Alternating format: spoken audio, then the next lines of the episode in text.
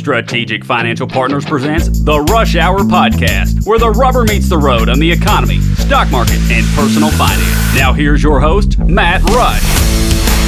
Welcome to the Rush Hour Podcast. I'm your host, Matt Rush, and with me today is Brinker Capital Chief Behavioral Officer, Dr. Daniel Crosby. Brinker is an independent investment manager with over $25 billion in assets under management.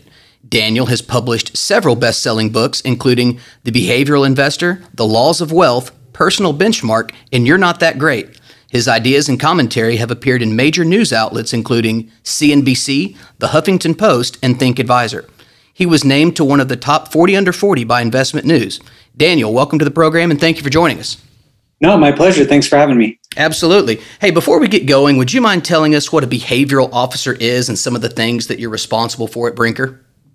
Yeah, so really, I sort of study the intersection of mind and markets. So I uh, I work with our clients to help them make optimal decisions uh, when they're feeling emotional, and there's certainly been a lot of that going around lately uh, in the age of coronavirus and everything else we've got going on right now. So I really just study and consult around helping people make optimal decisions under conditions of uncertainty. Awesome. Well, that's a that that's definitely something I think is unique out there. So I just wanted to go over that. Um, but let's go ahead and jump right in and talk about investor emotions. Uh, you already mentioned the, the volatility in the market, and I know that from my role speaking with clients and advisors, fear affects everyone. Um, and you say that there's no shame in being scared as long as that fear doesn't paralyze us. So, what are some things investors can do to overcome these fears? So, an investor who's going to make rational decisions really needs uh, three things. There's really three legs to the stool of good decision making, and they all start with with E. So, the first thing they need is the right education. Right? They need to know a little bit about how markets work. They need to know the difference between a stock and a bond. They need to know a little bit about education. Right? They need to know just enough. The second thing they need is the right environment. This is going to be the right portfolio, the right mix of assets that's going to help get them to their goals, uh, but not scare them off the ride in the process, right? Uh, from someone like me, a behavioral psychologist, we don't think that the optimal portfolio is necessarily the one that gets you the highest returns in abstraction. The best portfolio is the one that gets you the highest returns that you can live with. You know, what I call anxiety adjusted returns, sleep well at night returns. And so the 30 is encouragement. This is where a financial professional or an advisor comes in. Encouragement is that just in time uh, hand holding, that just in time advice that uh, in a moment of panic, in a moment of fear, we know from my research that we lose 13% of our IQ uh, in a moment of financial stress. So even if we have the right education, even if we have the right portfolio, all too often we sort of lose our cool at the, the least opportune moment. And so that advisor's there to give us encouragement. So the, the three things you need the right education, the right environment or portfolio, uh, and then the right encouragement from a, from a coach or financial professional. All right, so let's talk about that environment. There, there are many times that investors will worry about things beyond their control, and you've written about winning the day. Uh, tell us what this means and maybe some steps that we can approach uh, to have that mindset. Yeah, so I, I, wrote this this piece called "Win Win the Day," a blog post called "Win the Day," uh, right sort of in the in the midst of the initial month of quarantine. Usually, I'm here in my office. Usually, behind me, I have this poster with all my goals for the year. You know, everything from gym goals to travel goals to family goals and everything in between. Uh, and I looked at that thing one day, and it looked like a postcard from Mars, right? Because you know, it was just like traveling. Like, when am I going to do that? And you know all these goals just didn't make sense anymore. And I didn't know uh, what six months or a year from now would look like. So I refocused my efforts on winning the day, just trying to have the best day I could every day. Um, and so the way that I've done that is I've used a five part model from psychologist Martin Seligman. He calls it the PERMA model. So there's five things he looks at that sort of comprise a good day. So the P is for positive experiences. This is just fun you know something light light-hearted or joyful. Uh, the e is for engagement or hard work. The r is for relationships or you know connecting with people we love. The m is for meaning doing something bigger than ourselves doing something outside of ourselves and our own self-interest. Uh, and the a is for advancement or learning something new or growing in some way. So that's what I'm trying to do for myself. That's what I'm trying to do with my kids to win the day is get all five of these things, you know, get some exercise, connect with the people I love, do something good in the world, do a little hard work, have a little fun. Uh, that's sort of the model I'm using to win the day. Got it. So how how do you approach it whenever you feel like you didn't exactly make a step forward in that day without beating yourself up? Do you just refocus and, and just uh, take it one step at a time? The next day is a new day, or or do you try to correct yourself and do a little bit of uh, course correction along the way? Yeah, so it's a good uh, it's a good distinction. So psychologists make the distinction between guilt and shame you know shame is this sort of self-defeating beating yourself up like oh i'm stupid i failed sort of thing. But guilt is saying you know what? I didn't give it my all today. Like i could have done better. So i try and differentiate between you know where, where if i didn't win the day if i didn't kind of hit all my goals uh, was it because of things outside of my control? Was it you know any fault of my own? Is there something i can do better?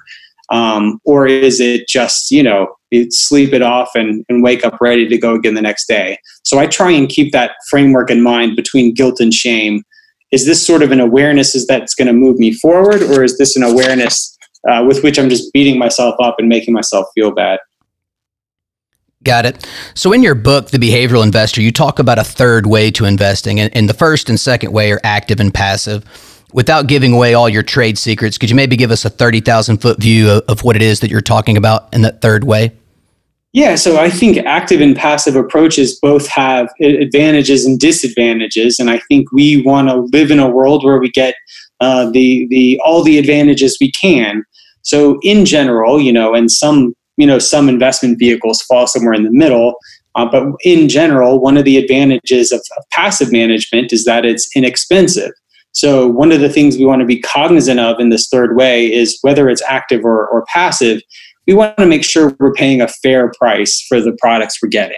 Um, one of the other things we look at is the level of diversification. You know, uh, we want to be diversified between and within asset classes, but at some point, uh, there can become excessive diversification or diworsification. And so I, I'm sort of trying to straddle the line there again in the middle and get people diversified enough that they have their bases covered, but convicted enough that they can that, that they can hold products uh, that allow for the potential for outperformance. Uh, the other thing I'm a big advocate of that that uh, some active and some passive approaches share uh, is automation. So if you look at the research on uh, you know investment vehicles that do well, uh, a lot of what you find is that 94% of the time um, simple rules beat investor discretion. So, uh, an investment product that just follows some simple rules about how to proceed and how to construct its portfolio is likely to do better uh, than one that has sort of a hotshot manager at the helm making, uh, you know, making decisions uh, that that are, you know, big big picture decisions that are that are sort of high flying decisions. So, I look for, you know, an affordable, appropriately priced rules based process that's diversified. And I think that kind of splits the difference between those two camps. Well, I really feel a lot of empathy towards investors, particularly new investors during this market, because let's be honest, uh, the task that they're facing is, is, very daunting with the spike in volatility. Uh, we've seen markets rise and fall at, at breakneck paces. Uh, and it's really brought to, brought to the forefront risk tolerance knowing about risk and feeling it are two different things. So, how can investors assess their ability to tolerate that risk uh, during difficult times? Yeah, so there's really three elements to risk assessment, and uh, we don't always measure all of them. So, the, the three things you need to keep in mind the first is your risk tolerance. Uh, your risk tolerance is your long term attitudes towards risk and reward trade offs. Okay, this tends to be pretty um, static over a lifetime. People's risk tolerance doesn't tend to change a lot. And so we'll get to that in a second because that's counter to what most people think, but it's true. Uh, the, the second piece that we're looking at is risk composure. So, composure is your age and your level of wealth.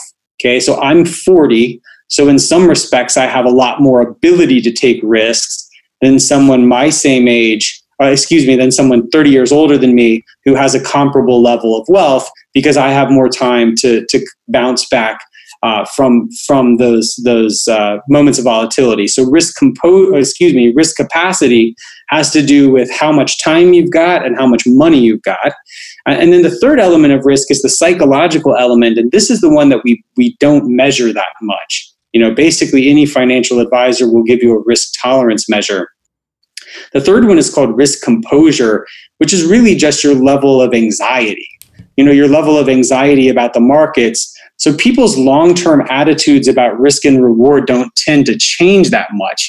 If you ask someone who is selling, you know, in a moment of panic, who's liquidating their account, if you ask them, like, hey, do you think this is the, the thing you should be doing? They're going to say, no, like, I, you know, I know this isn't smart, but I just can't take it anymore.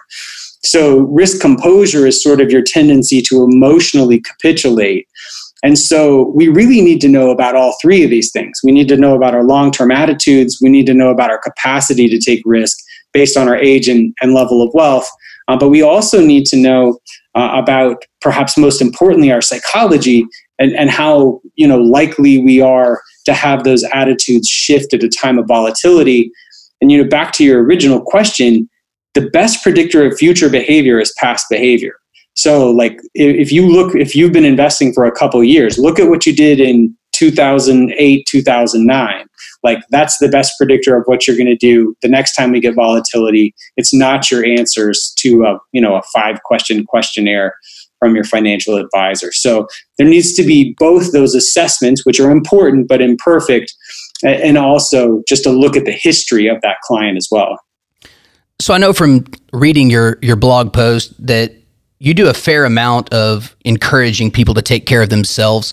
Um, does that really go into the risk composure, just as far as uh, being able to uh, really address uh, uncertainty and fear head on, or kind of, kind of talk about what it is that you're actually trying to accomplish by getting people to take care of themselves? Yeah, so it's it's interesting. Like uh, I, I used to be a uh, I used to be a shrink. I, my my PhD is as a I'm a clinical psychologist by education, and so you know right right around my grad school days, I was actually a psychologist before spending you know the rest of my career in financial services. And uh, one of the pieces of advice I would give people that was really sound that they would ignore pretty consistently was to was to take care of themselves. You know, you would you would have people. I mean, I, I literally remember someone coming into my office and going, you know, oh, I'm sweating, my heart's racing, I have anxiety. And you know, you you do a little asking around, and they're like living on a diet of black coffee and Mountain Dew, and you're like, well, like I know where we should start, uh, you know, because there's such a there's such a tight connection between the but there's such a tight connection between the brain and body. If you can get your body in order, your brain will often come around. So doing things like exercising, doing things like connecting with loved ones, doing things like eating well and avoiding excessive consumption of, uh, you know, alcohol or caffeine. All of these things don't seem like there's a very straight line between, you know, how much caffeine you drink or how, how often you exercise and how you behave with your money. But there is actually a very strong connection between things like taking care of yourself and taking care of your wealth. So it's it's it's low hanging fruit that's often ignored. Well, I am disappointed to know that black coffee and Mountain Dew is not the recipe for success, but I, I do feel like I've learned a lot from you about our, our attitudes and our capacity to handle risk and just the overall psychology around that and just taking care of yourself is, is kind of the, the bow that wraps it all up. So, Daniel, thank you very much for joining us today on the program. Much appreciated. My pleasure. Thank you. For more content from Daniel and his team at Brinker, you can follow him on Twitter at Daniel Crosby and check out his latest book, Behavioral Investor, on Audible and Amazon. Or you can follow me on LinkedIn and Twitter at Matt Rush SFP. Be sure to subscribe to the podcast to be notified as new episodes are released. And if you're interested in checking out our firm or would like to contact me, look us up online at strategicfinancialpartners.com.